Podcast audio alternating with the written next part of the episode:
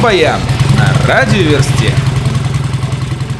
Почти два года музыканты группы Coldplay не выпускали полнометражных альбомов. На днях они в своем твиттере рассказали, что у коллектива группы давно кипит работа над новым полноформатником, который будет называться «Калейдоскоп», а презентовать его они планируют в 2017 году. Больше никаких данных об альбоме не сообщается.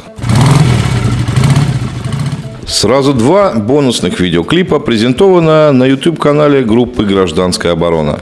Оба видео войдут в документальную ленту «Здорово и вечно» о жизни и творчестве Егора Летова. Слепкнот вернулись из турне, которое проводили в поддержку своего изданного в этом году альбома. Теперь в планах музыкантов начать работу над следующим лонгплеем. Об этом в интервью поделился барабанщик коллектива Шон Крехан.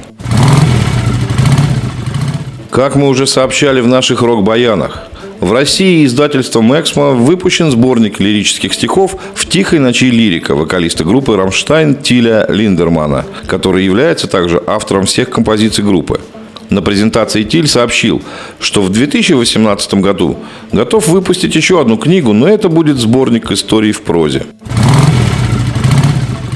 В начале декабря группа Anna of Zernov планирует презентацию своего полноформатного альбома Clown Lounge – на днях музыканты презентовали видеоклип «Dog on Bone» из него. 2D – это два Дмитрия, два участника группы «Тараканы». Первый – действующий Дмитрий Сид Спирин, второй – бывший гитарист группы Дмитрий Кижеватов. Так вот, на днях 2D выпустили акустический Expanded Play под названием «Наше имя Дмитрий». Рок-баян на радиоверсте.